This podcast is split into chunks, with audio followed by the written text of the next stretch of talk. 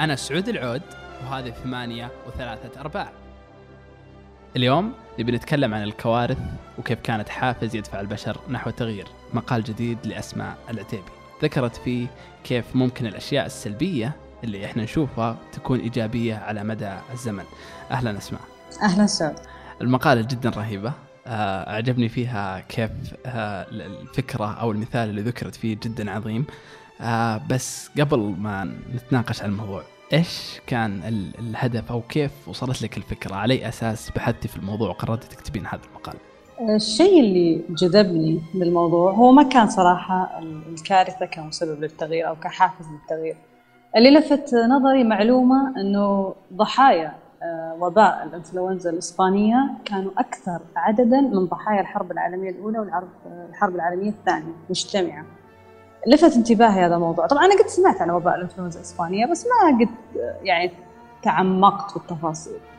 فصرت أقرأ عن موضوع الإنفلونزا آه، نفسها كيف حدثت وكيف آه، انتشرت. طبعا في أوروبا وفي الولايات المتحدة اللي كانت منتشره آه، مع الوقت قريت مقالة ثانية مختلفة في مجلة ثانية أجنبية إنه كان أحد أهم أسباب تأسيس وزارات الصحة المفهوم اللي الآن كنا نعرفه كان بعد ظهور وباء الإنفلونزا الاسبانيه لما قريت ربطت فعلا إنه كيف أحيانا ممكن الإنسان تحدث له كارثة وعلى المدى البعيد طبعا إذا استفاد منها على المدى البعيد يكون تغيير حدث انطلق من هذه الكارثة نفسها. يعني لو الكارثة هذه ما صارت ممكن ما صار هذا التغيير اللي اللي يحدث. طبعا تغيير إيجابي إحنا نتكلم عنه. فلما قرأت أنا عن الانفلونزا الإسبانية كانت في طبعا هي انفلونزا إسبانية مجرد اسم ترى ما لها علاقة إسبانيا في أنا بغيت اسال فقط عشان إيه, إيه. هو كان مضحك تسميتها صراحة بالانفلونزا الإسبانية لأنه الإعلام الإسباني كان مهتم فيها. هو يعني أكثر إعلام كان يتكلم عنها. وسبب ليش هو اللي يتكلم عنها؟ لأنه كان في ذاك الوقت 1918 تقريبا كان لسه ما زال الحرب العالمية الأولى اللي أغلب الدول أوروبا كانت داخلة فيه. إسبانيا كانت على الحياد. يعني ما كانت داخلة في الحرب العالمية الأولى. يعني كانت فزي ما تقول كان متنفس. اي مشغولة. فاضية نقدر نقول. والله يعني أنا في الموضوع. على كلامك يعني إنه إن عدد الضحايا كان أكبر. ففعليا الموضوع أهم من الحرب.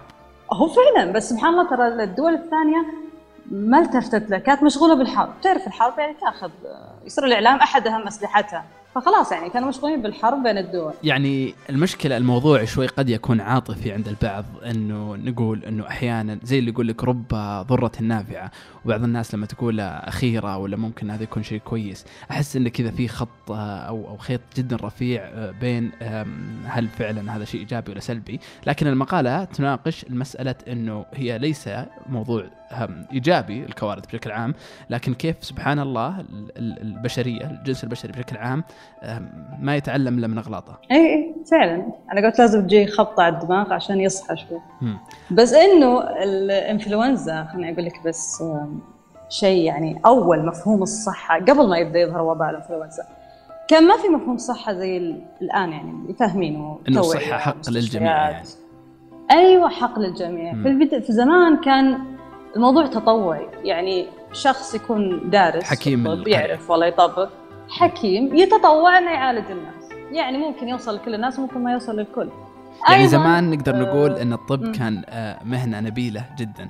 إي نبيلة جدا. ما زالت يعني بس إنه ما زالت نبيلة. طيب. بس لا بس أنا زمان كان تطوعي فعليا الشغلة كانت تطوعية إيه يعني. اي تطوعية فعلا بس الآن لا تغير الموضوع إنه حق للجميع وكان هذا هذه الكارثة اللي هي كارثة الإنفلونزا الإسبانية هي السبب الرئيسي صح ولا لا؟ صح هي السبب م. لأن بعدها بعد طبعا ما تم التعامل وانتهى الوباء آه، أسس أتوقع في البداية في روسيا آه، زي ما تقول مفهوم جديد للصحة بأنها حق لازم توفير صحة مجانية للجميع. وبعدها بدأت تبناها الدول الغربية كلها من بعد روسيا. وأسست الهيئات العالمية للصحة والوزارات والاتفاقيات. هي كانت أول هيئة هيئة مكافحة الأوبئة. مع الوقت تحولت اللي هي وزارة اللي نعرفها الآن اللي هي هيئة منظمة الصحة العالمية التابعة للأمم المتحدة. أول كانت مجرد مكافحة الأوبئة. هل المنظمة الآن ما أعرف بس إنه هل مثلا آه، جزء من دورها إن أي أحد يحتاج علاج في العالم كله فهي مسؤوله عن هذا الشيء؟ عنوانها الرئيسي هو هذا الموضوع، الغرض من تاسيسها هو هذا الموضوع، هل فعلا هذا قاعد يصير أو لا؟ ما تقدر تقول بس هو هذا الغرض اي فانا أتوقع الآن إحنا ما نحس بهالشيء لأنه صراحة أنا بعد ما قريت مقالتك الرهيبة استوعبت إنه. والله فعليا إحنا صرنا نأخذها لنا شيء طبيعي وبديهي لكن ما كان هذا الشيء موجود ما كان موجود صح فعلا بالضبط وحتى يعني صار مثلا لما يصير فيه وباء عالمي كل المنظمات تتدخل لأنها تعرف إنها بالأخير لو صار أيوة. شيء بتصير هي مسؤولة أصلا صح. فكأنهم صح. يقولون أوه إن إحنا ترى بعدين بندفع فخلونا الحين بسرعة ن- اي آه. لا يعني برضو يعني في مفهوم ثاني تأسس اللي هو إنه أنا مو فقط أهتم بكيف أعالج هذا المرض أنا كيف أيضا يعني أحمي نفسي منه أو طرق الوقاية منه أول برضو هذا ما كان موجود يعني كيف بس مجرد إنه يلا مرض نشخصه يلا نعالجه لا الحين صرنا نبدأ يعني نستوعب انه كيف أنا ممكن أحمي نفسي من هذا المرض عدم الذهاب تجمعات مثلا. هذا في البداية ترى ما كان موجود يعني مثلا تختلط مع المرضى كان عادي إنك تختلط. صحيح. ما في مشكلة. والصورة معبرة بدأ. الآن. اي اي يا. الآن صار لا صار في وقايه صرت تفهم صار في وعي. اي بما أن عندك الحين اطلاع على المواضيع الكوارث والأمور هذه. خلينا نتخيل كذا مع بعض حادثة أخرى. يعني خلينا نقول مثلا الحرب العالمية آه، الثانية. إيش الأشياء لأنها كارثة من أعظم الكوارث آه، ما هي أعظم من طيب. الإنفلونزا لكنها تعتبر من الكوارث لأنها هدمت ديار وهجرت ناس وقتلت أبرياء واجد فأنا. أحس حتى هذه الكارثة طلعت أشياء كثيرة هي السبب الآن في نجاح الاتحاد الأوروبي من مسألة أننا نشوف كل الدول الأوروبية آه. يعني الدول الأوروبية كلها كانت تحارب بعض آه، أيام الحرب العالمية والآن كلهم متحدة. بالضبط. متحدة. آه، ونحن نتكلم عن إيش؟ عن 50 سنة يعني كانت يعني فرنسا وبريطانيا من من أكبر الأعداء. ألمانيا. والآن من. أكبر ال- ال- ال- الاتحادات. حلفاء. إي وبعدين ظهر ال- طبعا نرجع إحنا ما جالسين نقول إنه هذا الشيء صح ولا غلط بس إنه ال- الأمم المتحدة اللي ال- ال- ال- ال- كلها ما كانت موجودة قبل. فعلا. يعني حتى ظاهر مجلس الأمن والأمم المتحدة بغض النظر هل هم آه، يعملون بالشكل الصحيح ولا لا لكن اتفاقيات بين دول عظمى آه، كمجلس الأمن اللي يخضع فيه روسيا وفرنسا وبريطانيا ولهم قرار. آه، تأثير مهما كان حتى لو كنا نشكك في عملهم بالأخير لهم تأثير. وهذه كلها برزت من كارثة اللي هي الحرب شيء العالميه ثاني أنا برضو لفت نظري يعني عن كارثة بس كارثة من نوع ثاني اللي هو الزلزال مم. آه، زلزال آه، يعني صرت الحين أسمع أخصائية آه، بحث في الكوارث. كوارث اي اي بالضبط. طيب. لا زلزال سان فرانسيسكو اللي معروف كان مدمر اللي يقرأ عن سان فرانسيسكو يعرف فيه صار لها زلزال عام 1906 كان زلزال مدمر تقريبا ثلاث أرباع المدينة تدمرت حرفيا. وأيضا هذا الزلزال أثر على زي ما تقول مواردها المائية بما فيها نفس طفايات الحريق اللي موجودة في البلدة اختفت فقدت يعني خلاص حتى الحرائق اللي طلعت من بعد الزلزال ما قدروا يتعاملون معها كيف تعاملت المدينة؟ يعني تصور مدينة دمرت تماما، كيف تعاملت مع هذه الحادثة؟ تعاملت نفس التأمين، ال- شركات التأمين الخاصة اللي تعوض المواطنين، كيف عوضتهم؟ عاملت هذه الحادثة كأنه حريق متعمد، ما قالت كارثة طبيعية أو زلزال، قالت هذا حريق متعمد. عطت نفس المستثمرين ثقة بأنه ممكن يجيهم تعويض بعدين.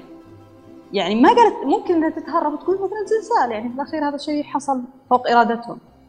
لا عملوا كأنه مصيبة لهم وأن هم المسؤولين عنها وعوضوا نفس السكان المدينة نوعا ما هذا خلق ثقة في الناس أو في أي مستثمر يبغى يستثمر في سان فرانسيسكو زي ما تقول ما هربوا منها أنه لا والله ممكن يجي زلزال يدمر. استثمروا فيها. أهم المدن الأمريكية اقتصاديا يعني من كثرة المستثمرين الموجودين فيها. يعني ما هربوا منها ما زالوا موجودين فيها.